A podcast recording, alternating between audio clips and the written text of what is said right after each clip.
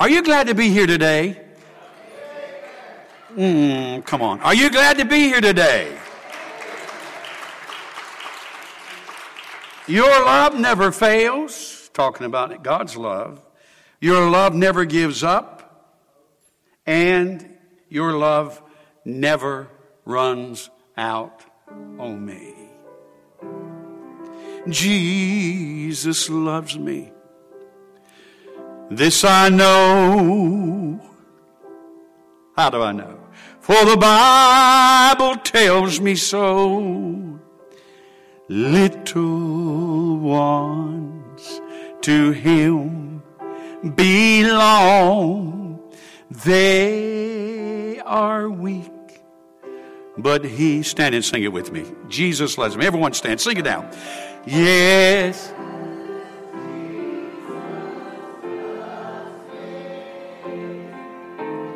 Yes.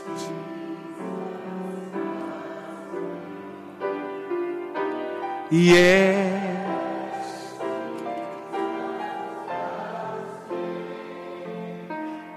The Bible tells Jesus loved me. Still today, walking with me all the way, wanting as a friend to give light and love to all who sing the chorus out.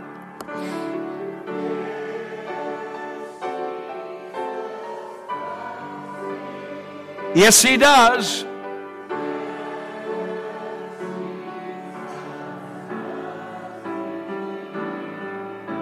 Yes.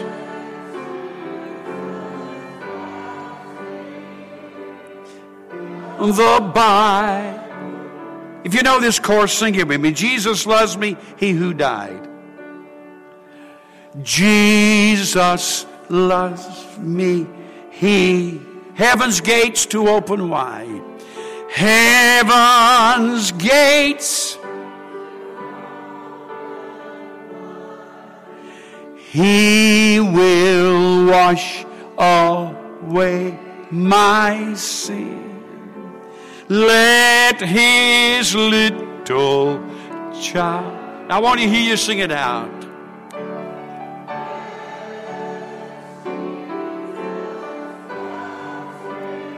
Yes, he does.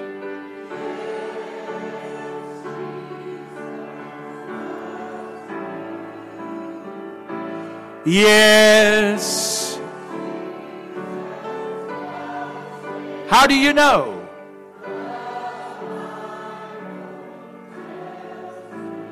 Thank you. You may be seated. Did you ever play that game? He loves me. He loves me not. He loves me. He loves me not. You don't have to say he loves me not. He loves you. He really does love you. When I found out my wife loved me, I was uh, one of the happiest days of my life. You see, Carol and I grew up together. We, she was 14, I think, when I met her. And we were like brother and sister. And then I moved from Sampson County to Durham County, and I lived with her mom and daddy and her. I lived with her before I got married.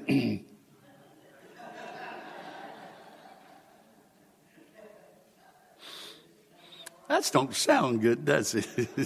but I really did. I lived with her mom. She and I were like sisters, and then she'd go to school and I'd go to work. She'd, and we were like brother and sister, like brother and sister. Then one day she, the bus drove up, and they have a big picture window in their in their living room. And I looked out, and she was getting off the bus. And I said, "Wow, I could have had a V8." And you know. I don't know that I believe in love or falling in love, but if I if that's true, that day I fell in love with my and I said, She loves me. But more than that, Jesus loves us. Amen. If you don't have an outline of the uh, message, please raise your hand, Brother Stephen. Make sure you get one. Want everyone to have an outline of the sermon. And uh, if you will, just lift your hand. About two and a half months ago, I started on relationships. Cultivating relationships. And the areas that I want to deal with and have been dealing with is our relationship with God. You know, we put Him first. Our relationship with the family, with marriage, in, in marriage. Our relationship with the church. Our relationship with the world. God, family, church, world. In that order. In that order. The family was instituted before the church was instituted. And so why would I start with God before family? Because you've got to make sure in order for your marriage to be what it should be, in order to be fulfilled in your marriage, you must make sure that God is the center of your marriage. That's a good place to say amen right there. That God is the center of your marriage. We talked about our relationship with God and how important that relationship was and is. And uh, we looked at several things. Uh, we looked at how that man fell out of his relationship with God, and we find that in Genesis. In fact, this morning, in order to look at the family and the beginning of the family with marriage, uh, we start with Genesis and how that Adam and Eve fell, and then our relationship with God, how to create intimacy with God, in understanding that intimacy with God and getting to know Him. I'm amazed at people, and I've talked to so many this week, and, and I purposefully, with, with talking with people with, uh, that were Jewish, that were Christians, and that the basics of the Jewish religion. For instance, who is King David? I mean, if you're Jewish, you, you should know who King, who King David is. They didn't even know. And Christians today, we call ourselves Christians. Why? Because we live in Christian America. And if you live in America, everybody's a Christian, quote. That's what people think. You're from America, you are a Christian. No. But I noticed how little they knew about God.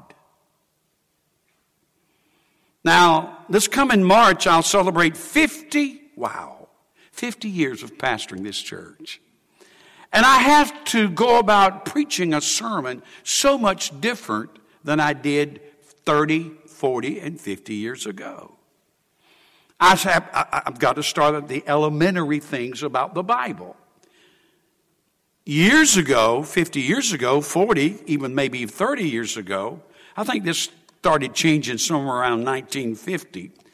You, you could talk about the Bible, and most people, big percentage of people in the congregation, knew what you were talking about. You could talk about the Old Testament. Now, they didn't know the, the, the, the, the fine print of the Old Testament, they knew basically the Old Testament.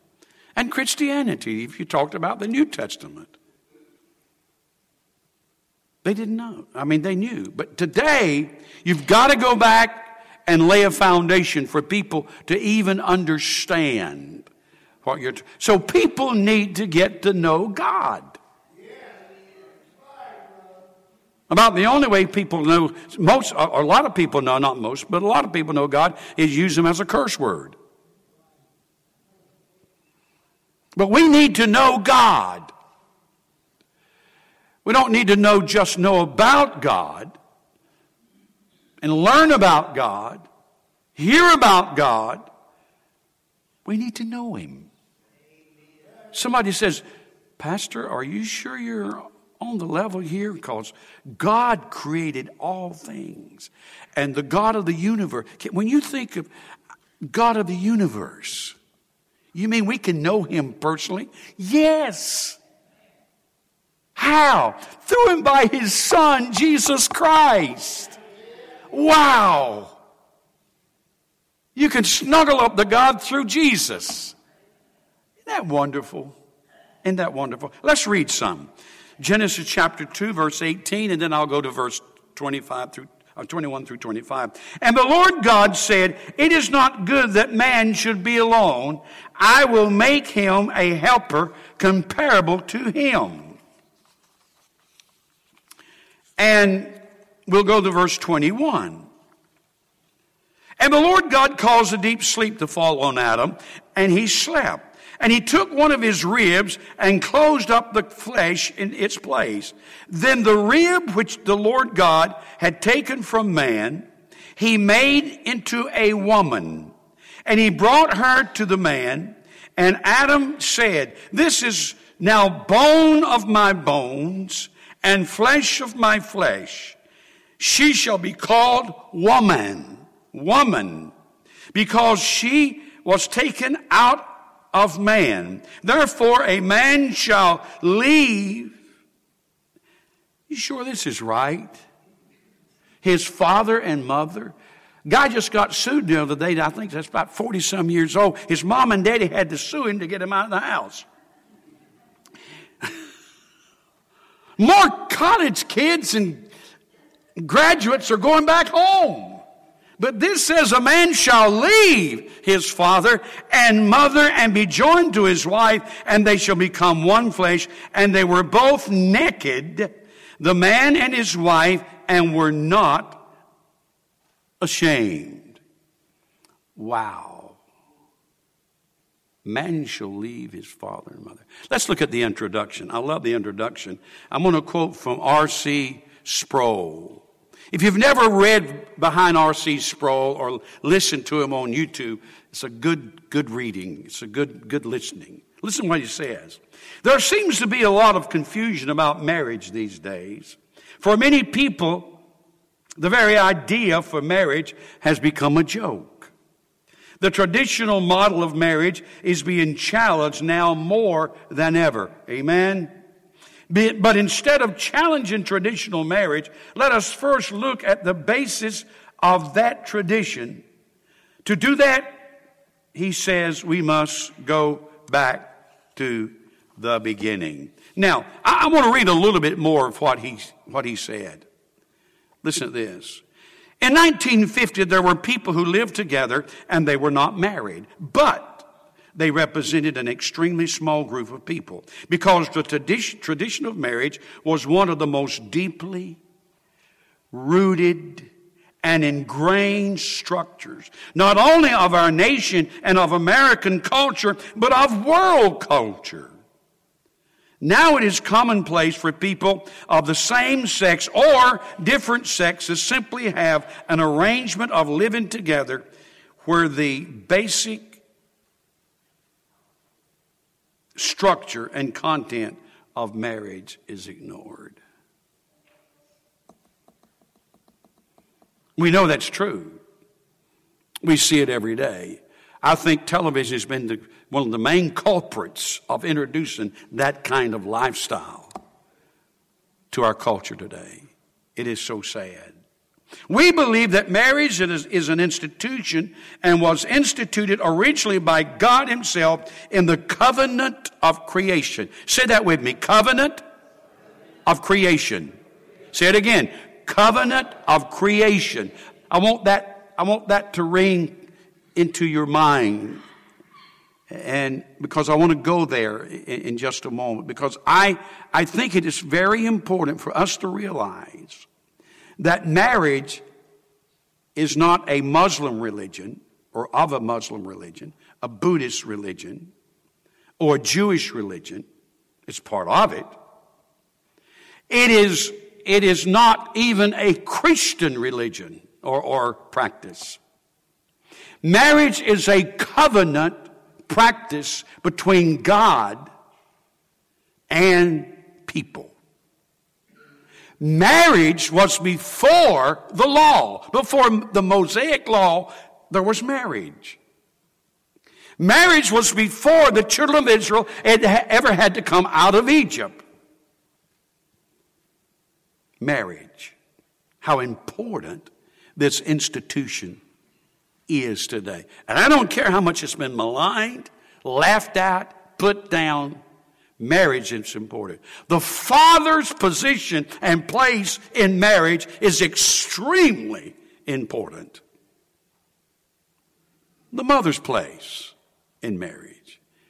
And certainly the children's place. But each one must be in a biblical place in order for the marriage to function as it is to function. And the reason we have marriages that are messed up is because we get those out of balance. And I want to start this morning on the family with in the beginning marriage. Some other things, uh, other things I want to cover is the successful marriage. What is love? You know, people don't know what love is. They think it's infatuation. You know, they look at Hollywood and think Hollywood introduces you or exposes you to love. They expose you to lust, not love. And it's important that we, we talked a lot and sung a lot about love today. It's important that we love each other. And it's important that the husband loves the wife and the wife loves the husband and the husband tell the wife that she, that he loves her. We have a hard time, guys. You know, one day the man came home, the husband came home, and his wife was in the bedroom. She's on the bed crying. And he just couldn't understand why she was crying. So he goes in there and says, Honey, what's the matter? She said, You, you never tell me you love me. I told you 15 years ago, if there's any change, I'll let you know. Another guy came home, his wife was crying. He says, What's the matter? You never tell me you love me. And he expresses his love to her. And it's important that we express our love to our, our wives. It's important that each one expresses love. It's important that we love each other. I want us to look from a biblical, listen to this, perspective at the entire scope of the institution of marriage from its origin. And that's the reason I read from, from Genesis, and it's important. He made a helpmate. Other words, listen to this. Everything, and I love to read the first four chapters of the book of Genesis. You, you, you almost ought to read it weekly. And, and, you can read it weekly for all your life and still glean from it because it, it is so powerful. But what God created, and there's about eight times when He created the universe. He created the world. He created the sun and the moon and the stars and the creatures. And everything he did, he said, and it was good. Jim Carrey says it real good. And it was good. God created good. But then when he took the dust and made man, and he found out man was alone, or didn't find out, he knew man was alone. He said, What? It is not good. It is not good to be alone. My wife left me the other night. She really did. Most of you know I've been struggling with somewhat physically, and her and Larry and Tammy went to Raleigh to a very important uh, gathering. I have never felt as lonely as I felt last Thursday when she left. I don't know how we make it without God. I really don't. I felt so lonely. And God said it's not good for a man to be alone. The loneliness. I went outside and out, I love outside. I love the trees. I love the birds. I love the grass. I like to look at the different kind of trees and enjoy God's creation. And I felt better. But then I started singing. I sing. I started praying. I started speaking in tongues. And I started worshiping God. And Sister Ruth, that loneliness just did this. It's not good for man to be alone. Listen to this. I took this from the word from you today, my volume 8. A national syndicated columnist writes, I'm lonely and it saddens me. How could I not have enough friends? It seems as though every woman's friendship quota is filled and she no longer, she's no longer accepting new applications. It's easy to fill your day with work, but it's not enough. And if you think it's bad for women, 90% of men report that they don't have one close friend. Is that a wow? Mother Teresa, she said loneliness is modern day leprosy and people don't want others to know they're lepers.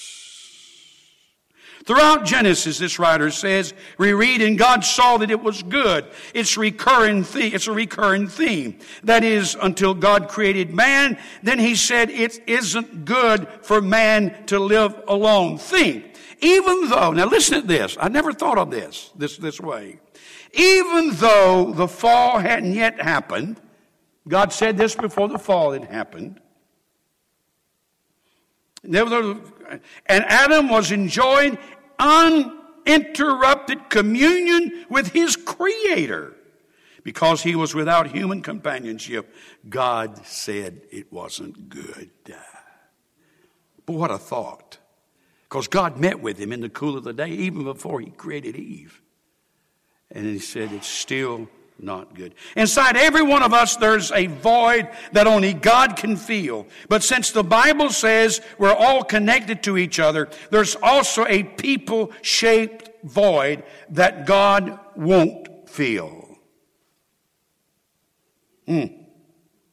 And nothing else can either, nothing else can either, not jobs, houses, cars, or money. The one who created your you for connection says, do not be interested only in your own life, be interested in others.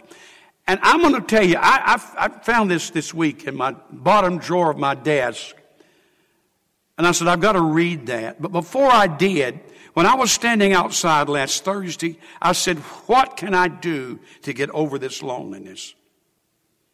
And I thought to myself, if I will help somebody, if I will think of somebody else, if I can minister to someone else. Now listen what it says. So the answer to loneliness can be found in reaching out, in finding an unmet need and pouring yourself, yourselves into it.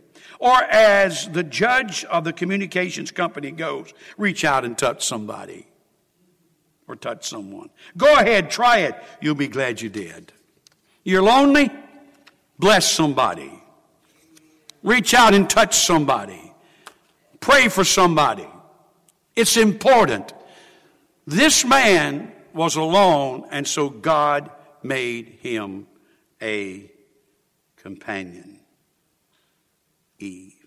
Notice Roman numeral number one, the origin of marriage. It was God God created marriage. Verse 18 says again, and the Lord God said, It is not good for man that man should be alone. I will make him a helper comparable to him. So God created marriage. God created man and woman because he wanted us to enjoy each other and to be blessed I see so many marriages, so many couples, so many marriages that are living, people living together so unfulfilled. That's not God's desire. God wants you happy. And I know I'm speaking to quite a few single people. Let me tell you something. God, I, when I was outside, I was crying because I felt so lonely. And I missed Junius like I've never missed him since he died. And I got to crying. I said, Lord, I miss my brother. He was a year and three months older than me, and even though I was a preacher and he was the usher or whatever, he, he, he was my elder. He, he helped me. He led me. And I said, God, I was crying. I said, God, I miss my brother. And God spoke to me and he said, I'll be closer than a brother. And I said to him, I said, Lord, audibly. I just, among the trees and the grass, I said, Lord, if you're going to be closer than my brother, you're going to have to be awful close to me.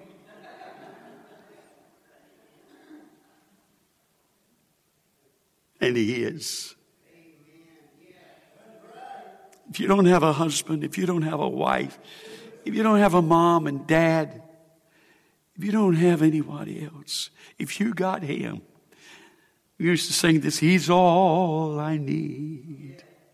He's all I need. Jesus is all I need. He is. And he said to me that day, he said, I'll stick closer than a brother. You see, God knew that Adam couldn't commune with his creation. I was reading, if you, if you read behind Max Lucado, great writer. Nobody can describe hardly anything like Max Lucado can describe it. And he was describing the creation. And I said, Oh, if I just had the words that this man had. When you think about the creation, even the creating of the body, can you imagine? Did you know what? Those eyelids keep you from getting anything in your eye? But they just happen so to be there. When you look at the, when you look at the human body and the creation of God, it is amazing. And then you've got the earth and the sun. Someone said, well, that old sun's got nothing to do but roll around heaven all day. I'll tell you what. That sun, if we were closer to the sun, we'd melt. If we were farther away, we would freeze. And if the moon was closer, the tide would do whatever. I mean, God placed the sun and the moon and the earth and the stars and everything in its rightful place. And if it was off, if the, if the earth were on, on its axis at an angle, we wouldn't be here. And you think all this just happened? That's dumb. I don't care how many PhDs you got behind your name. That's dumb. And Max Lucado was describing it in such a, a, a, wonderful way. But God knew that Adam could not fellowship with his creation, his creatures. I love the, I love the read there in Genesis where he, he made, first of all, the birds that fly. I'm jealous of birds. I wish I could fly and go the distance like a crow. As a crow flies. But we can't. God made those birds to fly. God made the lion and the tiger and the leopard and the hyena and horses and cows and chicken. He made everything. But Adam can't commune with those creatures. So God said, I'm going to make you a helpmate. And I'm going to tell you, when my wife got back home Thursday night, I wanted to hug her and kiss her and hug her. I didn't, but I wanted to hug her and kiss her and hug her and kiss her. If you got a good husband, if you got a good wife, let them know it. Let them know you appreciate it and appreciate them. So God knew all that. So He says, I'm going to make a helpmate. And all of God's creation, recreation, He said, it's not good. When He created man and saw him by himself, it is not good. That's the origin of marriage. It's not a Jewish thing. It's not a Muslim thing. It's not a Buddhist thing. It's not a Christian. That's the reason. It's, it's not a Christian thing because it was, it was God created, God's created institution. That's the reason churches recognize civil weddings. Because it was before the New Testament. Before Christ came. Before uh, Moses wrote the law. God in the very beginning united man, united woman, and He meant for that the way. And listen, He created them male and female. And you try any other way, you're going to be miserable. And the reason so people, so, so many people are angry and, and, and do all the things that they do is because they're miserable. And they won't even let them own selves approach that. And they won't say anything about their loneliness. And sure, they're lonely. Sure, they're hurting. People with deviated lifestyles, they're hurting because they're out of the will of God. The origin of marriage, look at second of all, the purpose of marriage. And we read that. God joined them together. Let me say something. You guys and gals that's planning on getting married, make sure God joins you together. Don't let it be infatuation.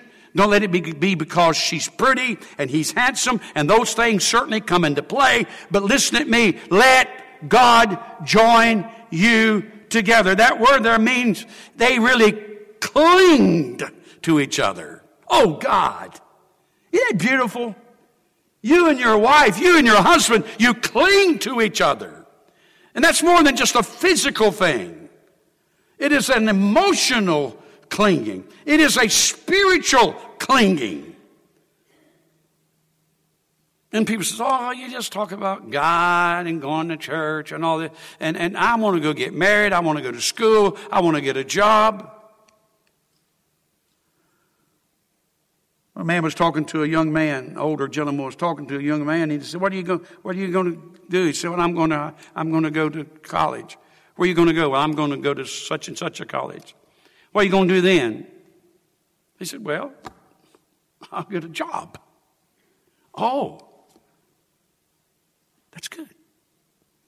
What are you going to do then? Well, I'll get married. How about it then? I'll have children. What are you going to do then? I guess I'll live till I retire. What are you going to do then? I'm going to die. What are you going to do then? You got to play it out. You got to you got to know what's going to happen down the road. And let me tell you something. When you get in a certain condition in your, in your life, you're glad that you've served God. You're glad that He and you are on speaking terms. That you can call on Him. And He hears you. And not only He hears you, He loves you. Not only that He loves you, but He'll intervene for you. You say, but I've prayed and things didn't work out. Well, they might not work out just the way you want them to, but He hears you. He'll answer your prayer and He'll work it out to base, in, in the long run, to your good. What are you going to do then? It's important. The purpose of marriage. Unless we find God's purpose in marriage, we will never have fulfillment in, in marriage. Say amen. Unless we find God's purpose in marriage, we'll never have fulfillment in marriage. I got to hurry up. I'm, my time is really getting away from me. God's purpose. I love this. Would you read it with me? Look at it. Don't, don't read it out loud, but read it with me. Number two of under number two. God's purpose. To bring together two personalities, two individuals, so that there can be an interrelationship of communion, fellowship, and oneness on the physical and natural level. Wow. God wants. God wants that.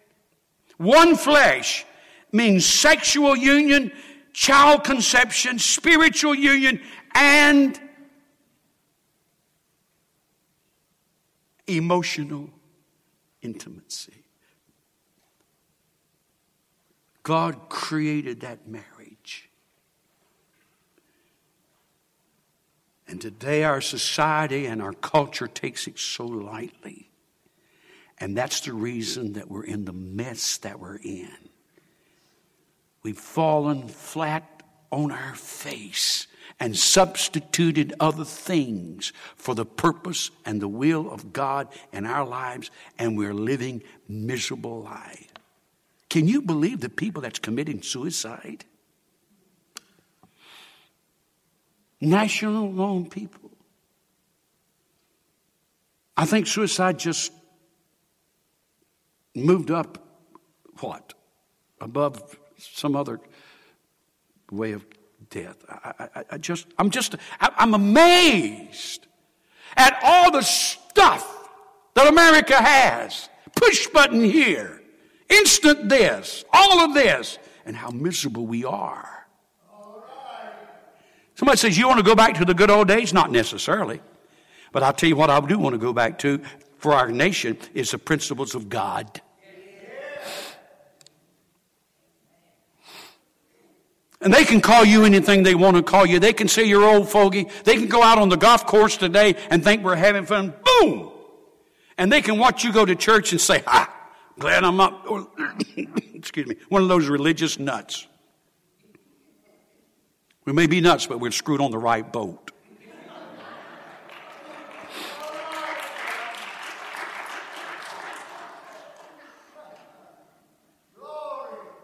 They can laugh at you. They can do whatever they want to. The purpose of marriage, one flesh. And then number three, the price of marriage. God called man to give before there could be a marriage. Well, Brother Don, I got married and, and, and, and I'm just not happy. I don't love her anymore. You don't love her anymore? You don't love him anymore? We're living together, but we, we're married, but we just don't love each other. Love is a fruit and you gotta cultivate it. And a lot of people have let their love die because they hadn't worked at it. How long has it been since you've cleaned yourself up, shaved, and looked and got put on some good old smelling lotion and said, honey, we're going to the nicest restaurant in town and sit there. Forgive me, Sister Carol. Sit there with your mind on her. Put that thing away and stop. It's good preaching, Brother Don. You got to cultivate it. Love and marriage go together like a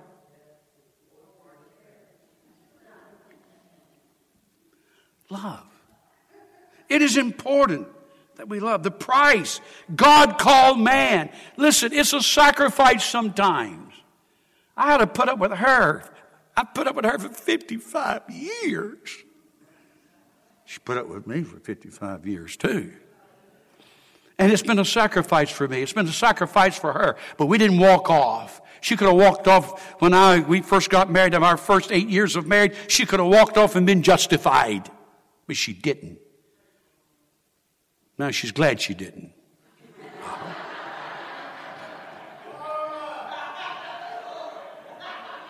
I hope. Sometimes it's not easy. There's, look, look at what I said. Go back to what I said. Two personalities, two individuals. One's from Mars and one's from where? Venus. Is that right? One's from Mars and one's from Venus. We're two planets apart, two personalities. One of us thinks of the right side of our brain, the other one thinks of both sides of our brain. Men think with the right side of their brain. They don't think with both sides of their brain. I can go to the pantry and I can stand there and look for something for 10 minutes and I can't see it and it makes me so angry. She can walk to that same pantry through that same door and put her hand right on it.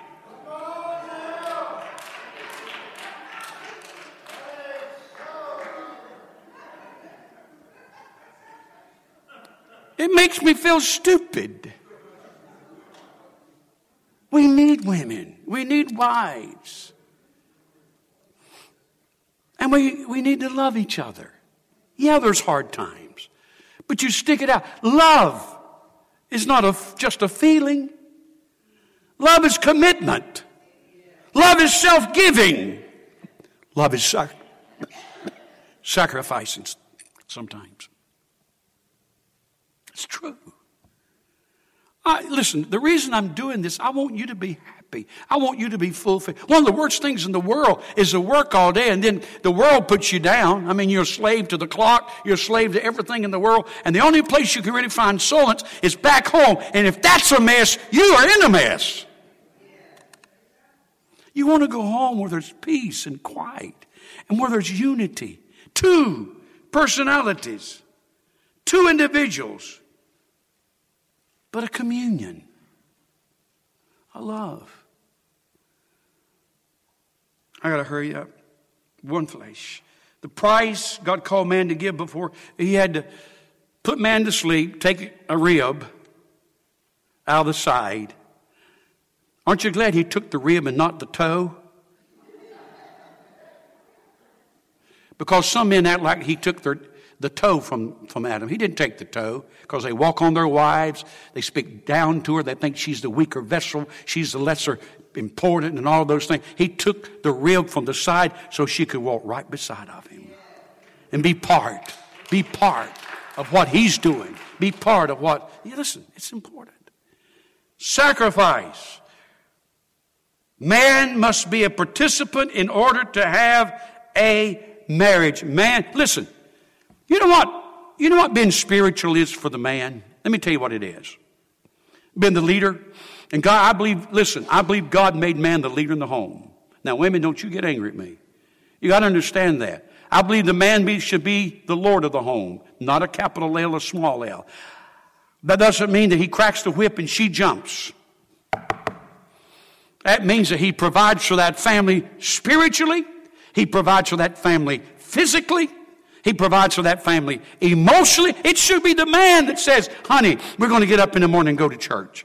It should be the man that takes the leadership role in being the spiritual one. When I was raised in church in Pentecost, 80% of the people in that church were women. And if it were not for the women, a lot of times there are a lot of churches would have gone belly up. It should be the man that takes the leadership role and provide. Listen, the man is the umbrella. The man is the protector. And if he don't provide that leadership spiritually and physically and emotionally and physically, then there's something lacking. She's unprotected. And all of my preaching over 50 years and my life over, how old am I? All my life I've never seen very, there are exceptions to the rule, very few women that if that man provided for her as he should, leadership as he should, that she wouldn't want to do about anything he wants her to do. Lordship is earned. Because you wear the pants in your home, of course, we used to say that when women couldn't wear pants. When you, called you wear pants in your home doesn't mean that you are providing leadership. Lordship is earned. You got to earn it. Now, I, I, see some of us have gotten a little quiet. I hope this is resonating. I hope you understand biblically what God intends for the marriage. The price of marriage, it takes two people to make a marriage. It takes two people walking together, working together, walking together, not against each other. Working, walking with each other. The condition of marriage God made man and woman. He created them male and female in His own image. That in itself is a message. Created in His own image. God created Here's something that's important. When God created man, he, he created him with the freedom to choose whether to serve God or not.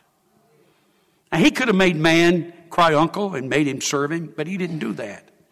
He gave you and I, he gave mankind the liberty and the freedom to choose him or reject him. And by, listen, so many people now reject him. You're going to make a decision today. If you don't know Christ as your personal Savior, in fact, if you do know him and, and, and, and you're out of fellowship with him, you've lost your first love and, and you've grown cold and indifferent, you choose today. You can choose to renew that relationship with God. You can choose to do that. The dangers of marriage, the moment God created this special union between man and woman, Satan comes and destroys it. Most all of us know what happened. Adam, I mean, Eve was tempted by the devil. And she took of the fruit, Someone said it was an apple. I don't know what it was, but she took of the fruit of that tree. Because the devil, listen at me, listen, I'm, I'm going to fix to bring this to a close. The devil lied to Eve. He said, Has God said, you shall not take of this tree? And she misquoted God. She said, God said for me not to touch it. God never said that. But she disobeyed God. And the Bible says, someone says she wasn't with, with Adam. Yes, she was with Adam. Because the scripture says she gave to Adam who was with her. And both Adam and Eve sinned by partaking of the forbidden fruit that God said. The moment he, the lie, that's, that's a capital, capital L I E. The lie questions God's word. Don't do that. Believe God's word. Do not challenge God's word. We need to say, concerning what I'm preaching today, I believe I'm preaching God's word. And when we read God's word and we hear ministers or teachers or whoever teach the word of God, we need to, we need to say, what can I do to apply that word to my life? I want to apply this to my life. I want to be obedient to God. I'm ending with this. The power of marriage. Look at verse 1 of Genesis 4. Now, Adam knew Eve, his wife. That's the Old Testament description. Adam lay with Eve, his wife. And she conceived and bore Cain and said, I have acquired a man from the Lord. Adam had sex with Eve, and Cain was born. Nowhere does it say that Adam had the sex drive before Eve was created. Wow. You see, you talk about sex, I'll tell you who created sex God. Very seldom does it get this quiet in the congregation. The moment man awakens from sleep, he had a sex drive for reproduction and to satisfy a physical need. I won't, in this time, if I have time, I won't, I want to teach. I won't teach it Sunday morning. I'll teach it, maybe I'll choose a Sunday night and, and teach what the Bible has to say about sex. You will not want to miss that teaching. I don't care who you are. And I'll teach it to an adult congregation what the Bible has to say about sex. It is important no matter what we do. It is important in our marriages, especially, to know Jesus Christ and say, God, and what I want you to do today, and we're ending as they come to provide some music.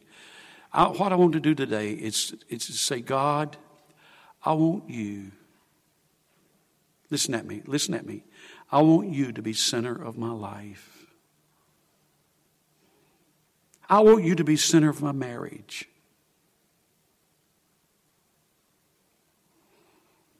My wife and I have such a great relationship when it comes to the spiritual aspect. Of course, she's, she's phenomenal with God leading her and she following the Lord and, and those things. But if you and your wife or you and your husband are struggling, if you're not fulfilled, you can be. You say, well, it's all over for us. We've, we've lost our love for each other and we just simply, simply exist together. God doesn't want that. God wants you to be together and be fulfilled together. He desires that. And if you're here today, first of all, if you don't know Christ, all I'm asking you to do is to accept Him as your personal Savior. You say, Bert, preacher, y'all say that. What do you mean by that? That means to recognize that you're a sinner. Pray to God. You say, I don't know how to pray. It doesn't have to be a fancy prayer. It can be just simply talking to God, talking to Jesus. Jesus, would you forgive me of my sins? Would you wash me? I believe it's so important. I'm working on a sermon now. Confession produces release. Listen at me. Confession produces release. You see, the problem today is people don't want to confess. We don't want to admit where we are. We don't want to admit we're lost. We don't want to admit we've backslidden. We don't, we don't want to admit we're having problems in our relationships, whether it's our wife, husband, brother, sister, spiritually. We don't want to admit it.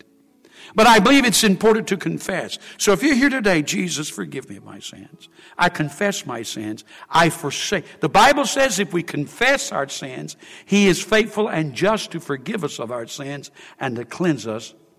This is 1 John 1 and 9. And to cleanse us from all unrighteousness. And then the writer in the Old Testament says we must confess our sins and what? Forsake our sins. I want you to be happy in your marriage. I want you to live many years, celebrate many anniversaries. I love my wife now as much or more than I have ever loved her. I believe that love, listen to this, listen to this. I believe that love can grow and increase. For your mate, for a brother or sister in the Lord, it can grow and increase. If you're here today and you know you're not what you need to be with the Lord and you're not where you need to be with the Lord, I want to pray for you. I appreciate every man that's here today. It, we have such a good representation of men in this church. And I'm talking about men. Some of them are Charles, Charles Atlas men, because that's back before your time. Arnold Schwarzenegger men. I mean, they, wow. Or you may be like me. I used to exercise and look at Charles Atlas and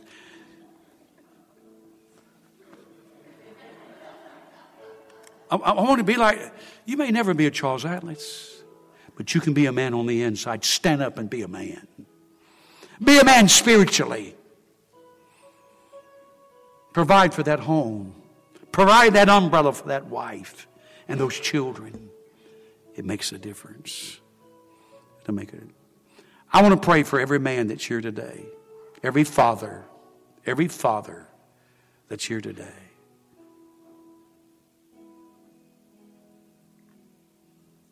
I want to lay my hands on you because I appreciate you. I love you. And I hope you'll give me the privilege, every father that is here. And I want to say to you, Happy Father's Day. My phone kept going off in the office, kept going off in the office, kept going on in the off in the office. I gave it to Carol. I said, Carol, find out who's calling me.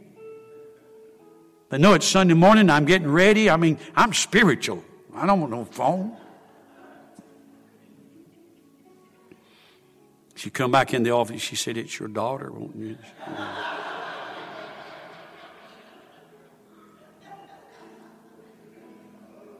She said, Daddy, I just wanted to call you and wish you happy. And I was with her last night, paid for a meal.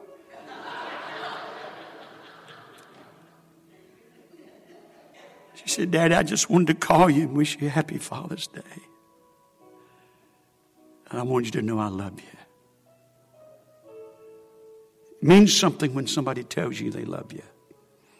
Whether it's your husband, your wife, your children, a brother and sister. I mean, really mean it. Not a pass and go thing. I really love you. What are we playing? Are we? Will we sing that? When we sing this song, I'm going to ask you to stand in just a moment. I want to ask all the dads to come. Then I'm going to ask all the wives and all everybody else to come and stand behind him. Let's sing this song.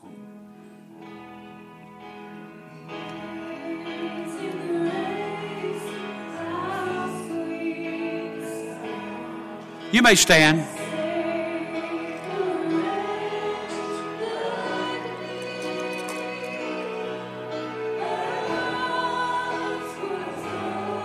That's all right. Begin to come. Uh, every father.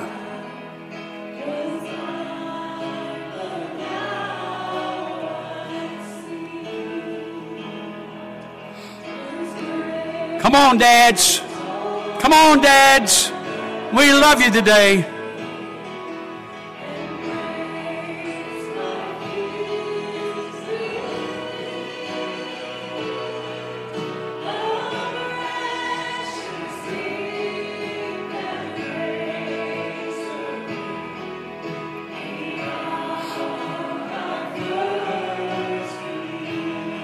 Sing the song. Chains are gone. I've been set free.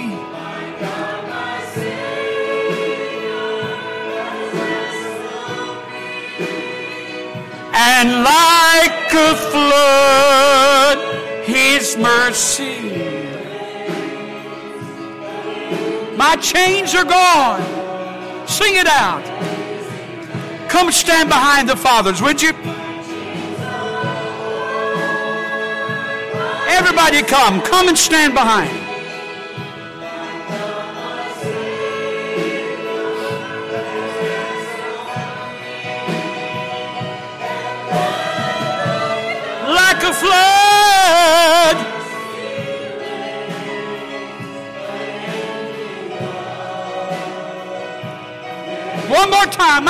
Are gone.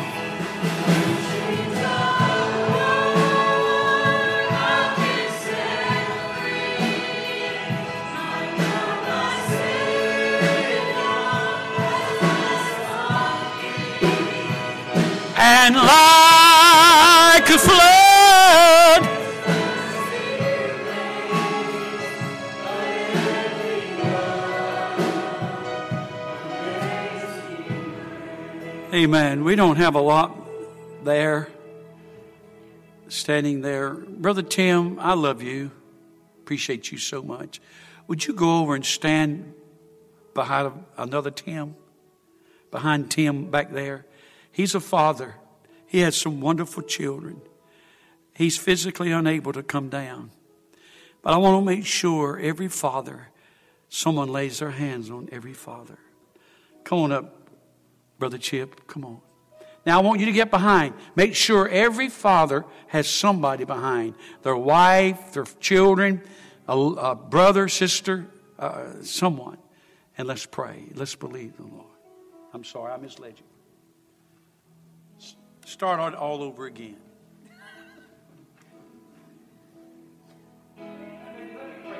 Father, Father, we love you today. I thank you for ministering in this place. I thank you for touching every heart and every life. I thank you, Lord, for your presence. I thank you, Lord, for every, every dad that's here this morning, every father. And Lord, as we begin to lay our hands on them, I pray for them. I pray, God, that you would instill into them, dear God, courage. I pray that you would instill into them, dear God, faith. I pray that you would instill into them spiritual strength. I pray, dear God, that you would help them to become, and many of them already are, the father and the husband that they should be. Lord, we believe you today that you're going to do a work of transformation. Let me say that again. Father, we believe that you're going to do a work of transformation in these lives in Jesus' name. And we pray your blessings in Christ's name. Let's continue to pray.